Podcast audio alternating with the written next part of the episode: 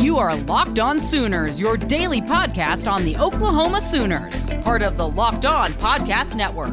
Your team every day.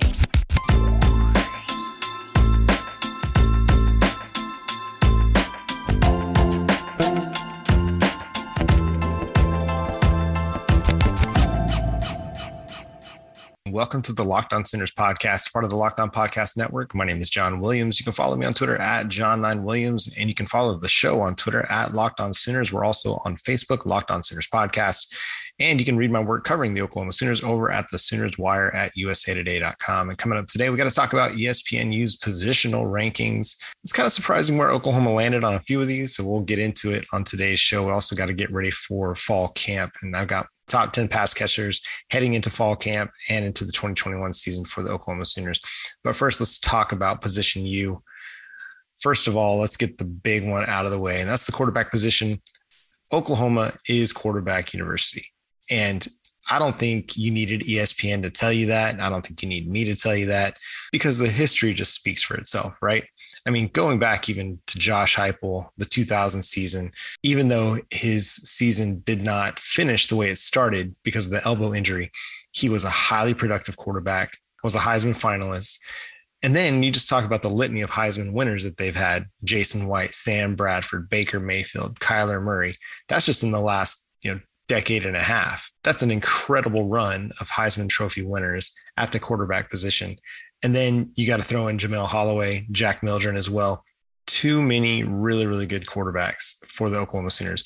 I don't think there's anybody else. And it's going to continue, right? There's no reason why quarterback university won't continue as long as Lincoln Riley is the head coach for the Oklahoma Sooners, which there's no indication that that's going to slow down anytime soon you know, we've got Spencer Rattler, who's projected to be the number one overall pick or the top quarterback in the in the draft in the 2022 NFL draft. Coming up behind him, you got Caleb Williams, who's the top recruit in his recruiting cycle. You got Malachi Nelson coming up behind him, who is the number two quarterback in his recruiting cycle. I mean, what's not to like about the quarterback position? I mean, it's just been a fantastic group. Sam Bradford is one of those players that uh, he gets remembered well because he was so great, but I think because it's been so long since he was here, I think we forget just how ridiculous that offense was. I mean, and it, and it's a shame that he never was able to stay healthy enough in the NFL because I think he would have turned out to be a really, really good quarterback in the NFL. Uh, but yeah, what a run of success Oklahoma's had at the quarterback position. It's it's been incredible, and like I said, I, I don't see it slowing down. I don't think they're going to get worse in recruiting quarterbacks if anything, I think it, will continue to thrive. And so let's move on to the running back position. The running back group comes in at number five on this list, and they come in behind Alabama, Wisconsin, LSU, and Miami. And I can totally understand Alabama and Wisconsin. They've had some great runners for Alabama. You got Mark Ingram, Derrick Henry at Wisconsin, uh, Ron Dayne, Melvin Gordon, Jonathan Taylor just come to mind. Uh, but I think for Miami, I mean, I feel like Miami's like their their success at the running back position is more historical. They've had great runners, obviously, like Willis McGahee, Frank Gore, but I, I can't. Yeah, it's just hard to think of a, of a player in recent years that's come from Miami and been um, a game changer at running back. LSU obviously had Leonard Fournette, and and you know, then and most you know most recently Clyde Edwards Helaire. But I feel like the running back position at Oklahoma has always been one of the the great positions. You know, you have Quentin Griffin back in you know the early part of the or late 90s, early 2000s, and obviously Adrian Peterson is one of the greatest college running backs of all time. DeMarco Murray was one of the most productive running backs in Oklahoma history. But then you also got Billy Sims, Steve Owens, Billy Vessels, who are Heisman Trophy winners during their careers at Oklahoma. And so it's a bit surprising to see that Oklahoma finished as low as they did. I mean, top five is still pretty good, but I'd expected them to be a little bit higher on that. You know, they haven't had as much success getting players into the NFL and having sustained success since DeMarco Murray. I mean, Joe Mixon has done, done okay, but you know, the Bengals have been kind of a dumpster fire on offense until Joe Burrow's taken over. Um, and their offensive line still isn't very good and so we'll see if he can, you know, jumpstart his career and start becoming the elite running back that many expect him to be. You know, then there's Samaje Perine, which I don't know. He's he's pretty underrated player. I mean, he doesn't get a lot of opportunities, but I think you know he's solid in the NFL. He's he's more of an RB two kind of a guy, short yardage, goal line type runner right now, but he can still be an effective player for you in the NFL. Uh, and then continuing on the offensive side of the ball, on at wide receiver, they come in at number three. Um, and this one surprises me a little bit. They come in behind USC and LSU. LSU, I can understand they've had some really great wide receivers, especially in the last 10 years uh, with Odell Beckham Jr., Jarvis Landry, and then Tee Higgins, Ja'Marr Chase, most most recently. USC, similar to like Miami, they're their wide receiver core that helped kind of thrust them into number one on USC's or on ESPN's positional U rankings. That's like from 20 years ago or more you know, Keyshawn Johnson and Mike Williams and Dwayne Jarrett, like a lot of these guys are coming from, you know, that run in the early 2000s for USC. But recently they haven't, I mean, they, Juju Smith Schuster is a really good one that they put into the NFL. But other than that, they just really haven't had as much success putting wide receivers into the NFL. Um, but for Oklahoma, I mean, you got to look at some of the production they've had at the receiver position you know, you got Ryan Broyles that were setting NCAA receiving records. Sterling Shepard was great for the Sooners and still playing in the NFL. You know, Dede Westbrook just signed with the Lions, finished fourth in the Heisman Trophy voting. You know, you got Marquise Brown, CeeDee Lamb, you know, Malcolm Kelly, even back into the 2000s. I don't know what there's not to like about this team as far as the wide receiver position. Again, third is just like me, I'm splitting hairs here. I feel like they could be higher on this list. Um, but a lot of it just goes back to how they rank it. You know, they they combine college success, draft stock, NFL success. They award points for all conference and all American selections and reward the best college performers. Uh, they also reward like NFL evaluations, and then they use you know Pro Football Reference data to award points for uh, production for the players' first five years. Um, and so, I mean, yeah, the, the Sooners haven't had as much NFL success maybe as some of these other schools. But I mean, for USC, like other than Keyshawn Johnson, they didn't really have as much success in the NFL as Oklahoma has had, in my opinion. You know, Keyshawn Johnson is was great. He was a great NFL wide receiver, but Mike Williams and Dwayne Jarrett, not so much, not so much. So we're going to continue this discussion. We got a few more things to t- touch on on the offensive side of the football. We'll touch on the defensive side as well coming up after the break. And then I want to give you my top 10 wide receivers heading in or pass catchers heading into the 2021 season coming up later in the show. But first, I want to talk to you about Rock Auto. Rock Auto is a family owned business serving auto parts customers online for 20 years. Their prices are always reliably low for every customer. They have everything you could need from brake parts, tail lamps, motor oil, and even new carpet. You can save time and money when using rockauto.com. Why go to a storefront auto parts store when you can go to Rock Auto and save? You can save up to 30, 50, or even 100% more for the same parts from Rock Auto as opposed to going to a chain store or a car dealership. So go explore their easy to use website today to find the solution to your auto parts needs. That's rockauto.com right now and see all the parts available for your car or truck, right? Locked on in their How Did You Hear About Us box so they know that we sent you. Amazing selection, reliably low prices, and all the parts your car will ever need at rockauto.com.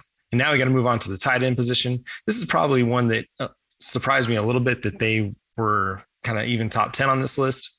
They've had some really good tight, end, tight ends in the past, uh, but other than you know Mark Andrews recently, and then you know, Keith Jackson 30 years ago, 40 years ago almost, uh, they haven't had sustained success at the position in a long time. You know, Jermaine Gresham was solid in the NFL. Uh, James Hanna had a couple solid years for the Dallas Cowboys as like a tight end three or tight end two.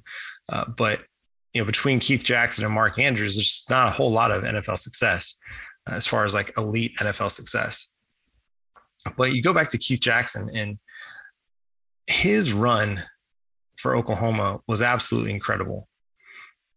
He averaged 24 yards per reception. That is absolutely ludicrous from the tight end position. Ludicrous. He, in, in 1985, he accounted for 60 or sorry, for 56% of the Sooners passing yards. That's ridiculous. Ridiculous. you know, back then they're running the ball way more, right? You know, in the 1985 season, they only threw the ball 105 times. 105 times. That's it. And Keith Jackson's 22 receptions accounted for 40% of their completions. Unreal. It's unreal. I just I think about what he did in that offense, in the in, in, an offense that was run first. You know, they're they're trying to throw it as little as they possibly could, and he put up pretty incredible numbers for a team that only threw the ball barely 100 times. Just imagine what he would do in Lincoln Riley's offense today. He'd be like the Kyle Pitts of today, right? Somebody who was just dominating at every single level of the defense. So yeah, they come in at seven again, not a lot of su- sustained success. I think Mark Andrews' success in the next several years will continue to bump that number up a little bit. Austin Stogner, as he gets to the NFL, will do that as well. Uh, they certainly, you know, they were hurt a little bit by the Grant Calcaterra retirement and then transfer. I think that's a guy that could have gone to the NFL and had some success as well. But let's move on to the offensive line. They come in at number four. Uh, behind Alabama, Wisconsin, and Ohio State. Uh, Alabama and Wisconsin, I get Ohio State. They've you know, I think a lot of their success is probably in the past because I have a hard time thinking about, you know, any great players in the last 10 years that have come from the Buckeyes. But, uh, you know, Lane Johnson and Trent Williams are the stars of kind of the offensive line over the last decade or so. They've been one, they've been a couple of the best left tackles in the NFL um, over the last 10 years. But Oklahoma's put out a lot of NFL talent.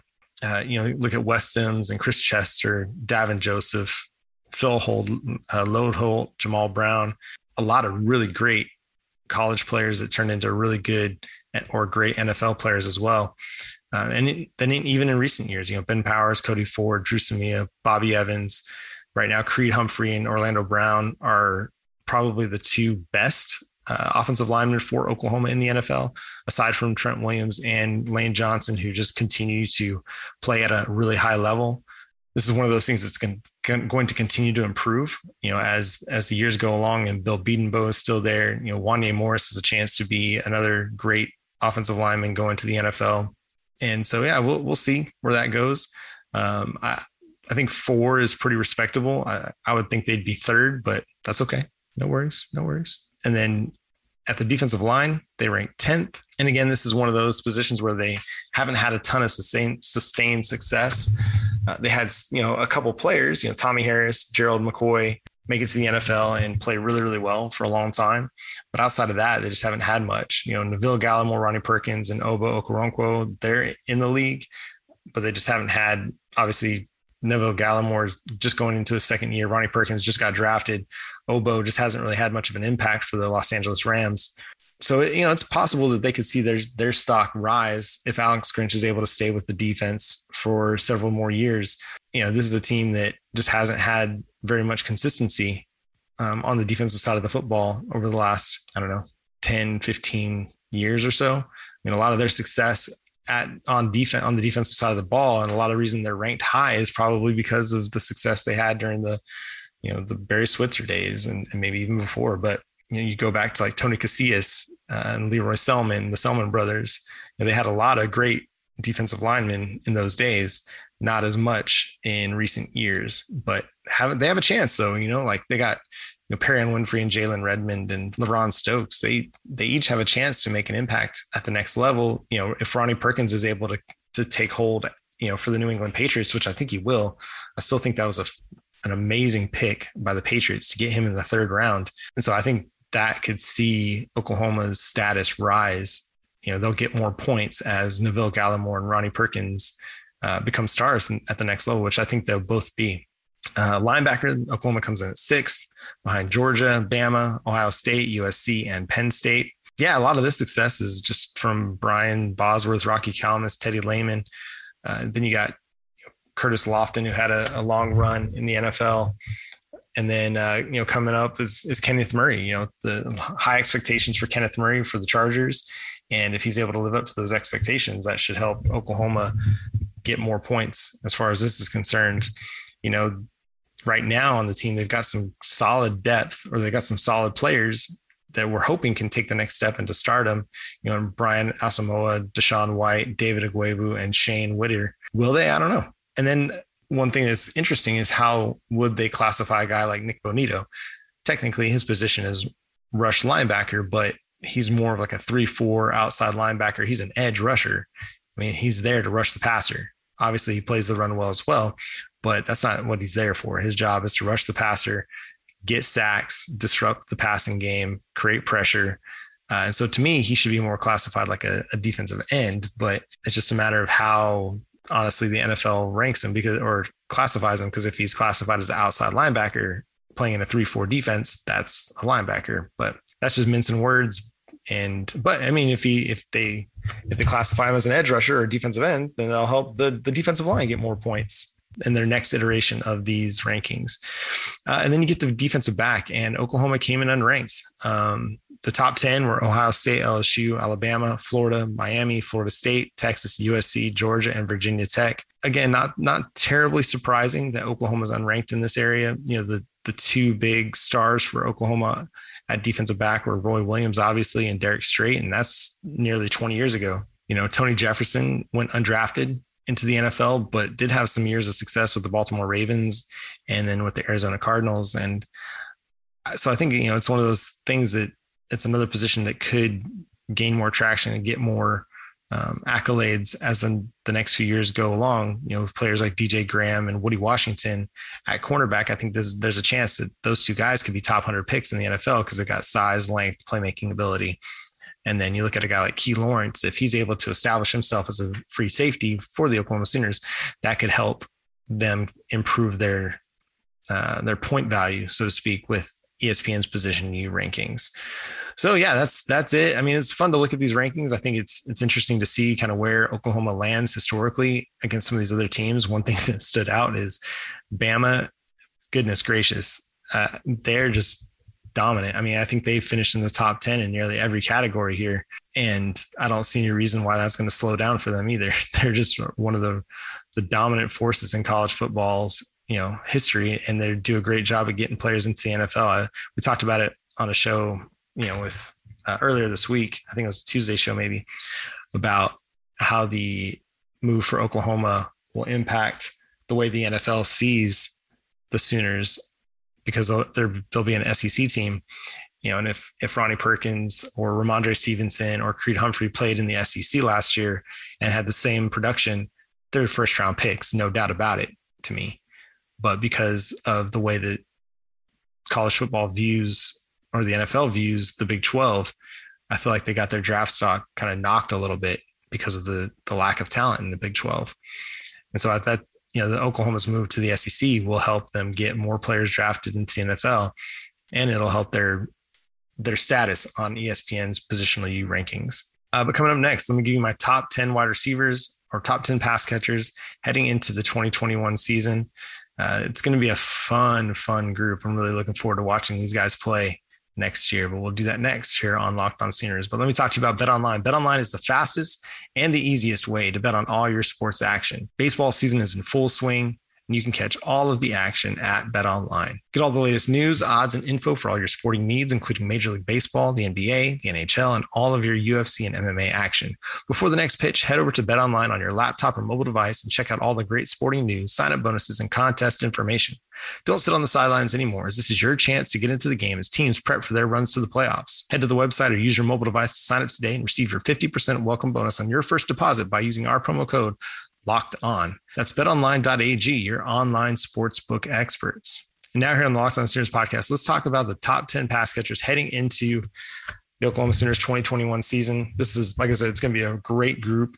Really looking forward to watching these guys play. And it all starts with Marvin Mims, absolutely spectacular player that stepped onto the scene last year, led the Sooners in receiving, led them with nine touchdowns, finished 10th in, in the nation in touchdown receptions as a true freshman you know, the I don't think there were many, very many high expectations for Oklahoma last year, but he surpassed them all.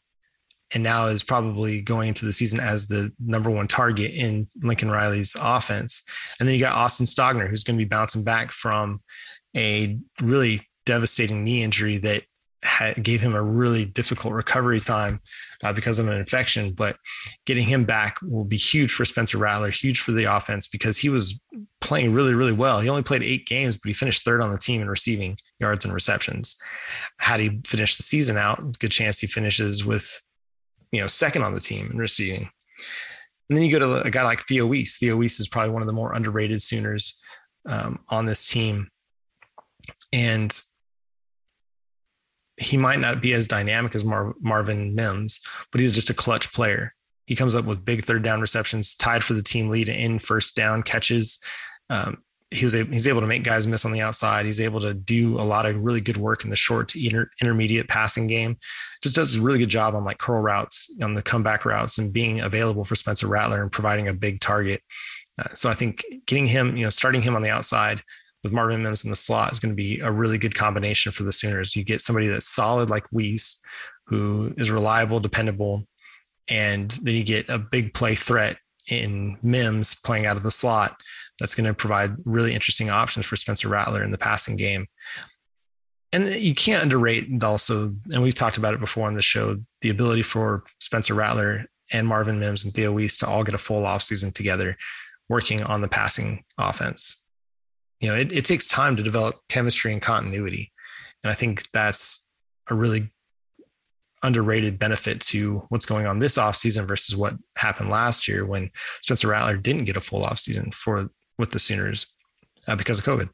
Uh, and then coming at number four, you got Mike Woods, uh, who's coming over from Arkansas, and he was an explosive player for the Razorbacks last year, averaged more than 18 yards per reception you know 612 yards five touchdowns and you know his best game of the year was against lsu where he caught four passes for 140 yards uh, the dude's dynamic um, there's a good chance that he could start on the outside as well. Uh, you know, right now, Jadon Haselwood and Theo Wease are projected to be the outside receivers in the offense, but it wouldn't surprise me if Mike Woods gets a lot of run too, because he's just a, a dynamic deep threat and he can make plays downfield. And you need that sometimes. You need somebody that can stretch the field, take some pressure off of the intermediate passing game, the short passing game, and off the run game as well. If if Spencer Rattler and Mike Woods can create a connection that forces teams to respect the deep ball, along with Marvin Mims, because we know Marvin Mims is going to make plays down the field, then it's going to make it really, really difficult for teams to be able to cover underneath because they're not going to want to get beat over the top and Spencer Rattler is going to be able to pick them apart all day underneath. Uh, and then you got Eric Gray coming in number five. Eric Gray um, probably won't see the target share that maybe a guy like Jadon Haselwood will. But I mean, last year he caught 31 passes. And the impressive thing about him is that he averaged 7.9 yards per reception after the catch. So he's making something happen once the ball gets in his hands. And that's what you, we're excited about with Eric Gray, right? Not just his ability to run the football or to catch the football, but it's what he does after he has the football. His ability to make guys miss, to use that change of direction ability and get into open space and just make big plays. And I think he's going to do that for the Sooners. Uh, and then you got Jadon Haselwood, and he's the player I'm most excited to watch this year, uh, just because you know he didn't get a full season last year because of the knee injury. Now that he's healthy and back, uh, I think his athleticism gonna, is going to create really interesting opportunities for the Sooners in the passing game. I think him and Spencer Rattler are going to be able to develop a really nice rapport. And when Spencer Rattler is looking to throw a YOLO um, into double, triple coverage, you know, Jadon Haselwood's going to be the guy. But it's going to be unlikely that Haselwood sees a lot of double coverage or triple coverage because of the abilities of Marvin Mims and uh, Mike Woods, even in Austin Stogner. I think teams aren't going to be able to throw a lot of coverage or shade much coverage toward Jadon Haselwood because they'll have to respect those other guys. But Haselwood in particular, you know, he's he's just a big guy, dynamic body. He's got good athletic, athleticism and good hands. And I think that's going to help uh, Spencer Rattler a lot in the passing game to have a player with his athleticism running routes and in the offense. Uh, and then you got Jeremiah Hall coming in at number seven. Uh, Jeremiah Hall, man, how much fun is it to see Jeremiah Hall catch passes? I love it. I know Sooners fans love it as well, and and because we love the H back position, we love what he brings to the table. Uh, and he was second on the team in touchdowns with five, and so he's a big time red zone option for the Sooners, uh, especially when they try to run that play action bootleg where he kind of just slips out of the backfield. But he's able to make plays down the field as well. Uh, just his big body and his uh, receiving ability is going to be huge for the Sooners. Uh, and then you got Mario Williams coming in, you know, another freshman who has an opportunity to break out. If he's able to take advantage of his opportunities in practice and then early in the season against like Tulane and, you know, in those non conference games, then he could earn more opportunities down the road that get him on the field in bigger games. You know, we know Lincoln Riley is unafraid to get freshmen out on the field if they've earned those opportunities. Uh, and then Brayden Willis comes in next. Uh, Brayden Willis, you know, he didn't get a lot of opportunity last year, only played in five games, only caught nine passes, but he, he caught all nine of his targets uh, for 110 yards and a touchdown. And it was at the end of the season that he did his best work when Austin Stogner was out. You know, in the last two games of the regular season, uh, well, really the last game of the regular season and then the conference championship game, you he caught seven pa- or six passes for 70 yards and a touchdown against Oklahoma State and Iowa State combined. Uh, just a solid player, you know, guy that is when the ball goes his way, he's going to make the catch. And that's huge. Like to, to have another guy at the tight end position that is going to be able to make plays for you is, is absolutely huge. Um, if you throw him the ball, he's going to catch it. And you can't have enough players like that. And even if he is only the the number two tight end on the team or the number three H back on the team, um, Lincoln Riley is not going to be afraid to send the ball his way because of the way he performed last year. Uh, and I think he'll have some more opportunities this year, especially if they run some 12 personnel or multiple tight end sets. There's going to be opportunities for him to get some get some catches because teams will be focused on Austin Stogner uh, over the middle of the field. And Brayden Willis has got that athleticism to make some plays down the field for the Sooners. And then coming in at number 10, it's everybody's favorite Sooner right now. That's Drake Stoops. I mean, I don't say everybody's, but you know, he's one of those guys that everybody just is really excited for and loves him. And obviously, some of that connection is to Bob Stoops, but the other part of it is just the way he plays the game. He just plays it so physically tough. He plays with reckless abandon. He's unafraid of taking hits, and he just makes big plays. 12 of his receptions, of his 18 receptions in 2020, went for first downs, according to Pro Football Focus. So that's a guy that almost, you know, 67% of the time that you throw him the ball, he's going to, it's going to be for a first down. And he just makes plays and you love it. You love to see it. Um, and so, yeah, there's my top 10 pass catchers heading into the 2021 season. I'm really excited to watch this group. I, I love that it's a, a varied group of players. It's a group that has a lot of different skill sets, and I think that's really fun. I think uh, they're they're going to be a dynamic group, and they're going to make this offense a lot of fun to watch in 2021. And that's going to do it for today's episode of the Locked On Sooners podcast. Thank you so much for taking the time to listen to the show. Make sure you're subscribed wherever you get your podcasts. We're available on Apple, Google, Spotify, and the Audacy app. Make sure you follow the show on Twitter at Locked On Sooners or on Facebook, Locked On Sooners Podcast. And you can follow me on Twitter at John Nine Williams. And until tomorrow, Boomer Sooner.